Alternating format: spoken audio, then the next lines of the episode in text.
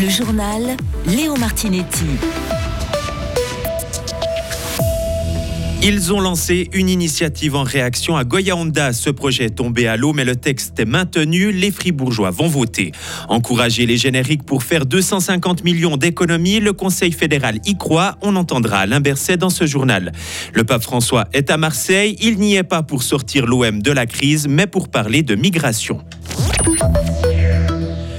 Faut-il protéger ou non les rives du lac de la Gruyère? Ce sera à la population fribourgeoise de trancher.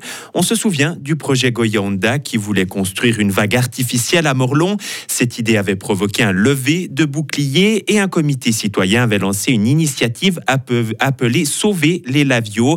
Et celle-ci a récolté suffisamment de signatures et a été validée par la chancellerie d'État Karine Baumgartner. 9249 personnes exactement signé ce texte appelé pour la sauvegarde du lac de la Gruyère et de ses rives. Alors que 6000 paraphes suffisaient, les auteurs de l'initiative étaient surtout des habitants habitantes de la petite commune gruyérienne qui craignaient une arrivée en masse des surfeurs sur la presqu'île de Morlon Beach. Tout récemment, l'État de Fribourg a décidé de biffer Goya Honda de son plan directeur cantonal. C'est donc tombé à l'eau. Mais l'initiative, elle, est restée. Elle entend inscrire la préservation et la protection du lac de la Gruyère dans la constitution fribourgeoise. Le canton précise que l'objet est valide et que la protection de la nature et du patrimoine est un domaine qui relève de sa compétence. Le Grand Conseil devra valider également cette initiative. Les députés pourront ensuite se rallier au texte, le refuser ou élaborer un contre-projet. Merci Karine. Et la population fribourgeoise sera appelée aux urnes dans une année environ pour savoir si elle veut inscrire la protection de ce lac artificiel dans sa constitution. Alain Berset annonce une mesure forte. Le Conseil fédéral a modifié l'ordonnance sur l'assurance maladie. En résumé, les patients qui achètent des médicaments originaux alors qu'il existe un générique devront davantage participer au coût. Les explications du ministre de la Santé, Alain Berset. Actuellement, cette quote-part correspond à 20%. Si le brevet d'une substance active est arrivé à expiration et que les génériques sont disponibles et inscrits dans la liste des spécialités, et dès le 1er janvier, cette quote-part passera de 20 à 40%. Un médicament plus cher, par exemple un médicament original, pourra toujours être remis à un client ou à un patient sans augmentation de la quote-part s'il devait s'avérer indispensable pour des raisons thérapeutiques, mais alors le médecin devra le justifier. Et puis, évidemment, dans ce cadre, la fixation des prix des génériques et des biosimilaires sera adaptée. Ces mesures en faveur des génériques, en faveur des biosimilaires, vont permettre une réduction des coûts de quelques 250 millions de francs par année. Ça correspond à environ 0,7 ou 0,8 de prime. Et le Conseil fédéral a aussi décrété que les génériques qui sont deux fois plus chers en Suisse qu'à l'étranger doivent coûter moins cher. Et Alain Berset, toujours, le Fribourgeois a reçu aujourd'hui le Premier ministre kosovar.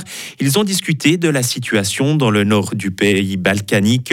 Le processus de normalisation des relations de l'Albanie avec la Serbie ont aussi été évoqués. La Suisse va rejoindre le club climat du G7. Le Conseil fédéral l'a autorisé aujourd'hui. Cela se fera lors de la prochaine conférence internationale sur le climat fin novembre à Dubaï. Ce club comprend notamment l'Allemagne, les États-Unis, le Royaume-Uni, le Japon, la France, le Canada et l'Italie. Son but, renforcer la coopération dans la lutte contre le réchauffement climatique. La direction de la BNS est au complet. Antoine Martin rejoint la Banque nationale suisse.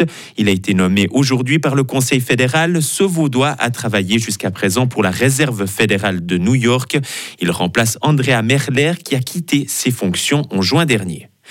À l'étranger, Taïwan juge anormal des activités militaires chinoises. Le ministre taïwanais de la Défense l'a fait savoir aujourd'hui. Cette semaine, Pékin a fait voler des dizaines d'avions de guerre autour de l'île autonome. La Chine a affirmé hier vouloir une réunification pacifique avec Taïwan, une île qu'elle considère comme l'une de ses provinces. Un rêve parti en fumée. Un incendie criminel a ravagé une plantation d'arbres en Amazonie brésilienne. Ce projet visait à reboiser une réserve naturelle illégalement déboisée.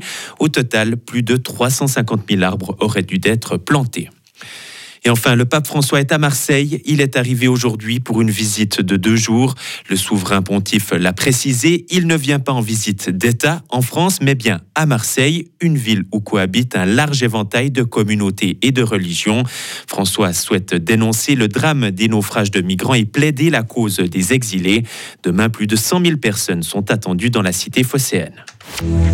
Retrouvez toute l'info sur frappe et frappe.ch. La météo, avec l'IRT Automobile, votre partenaire Mercedes-Benz à Payerne, là pour vous depuis 1983. Le temps pour ce week-end. Samedi s'annonce changeant avec euh, de la fraîcheur, mais pas trop d'averses. On aura du soleil d'ailleurs en pleine.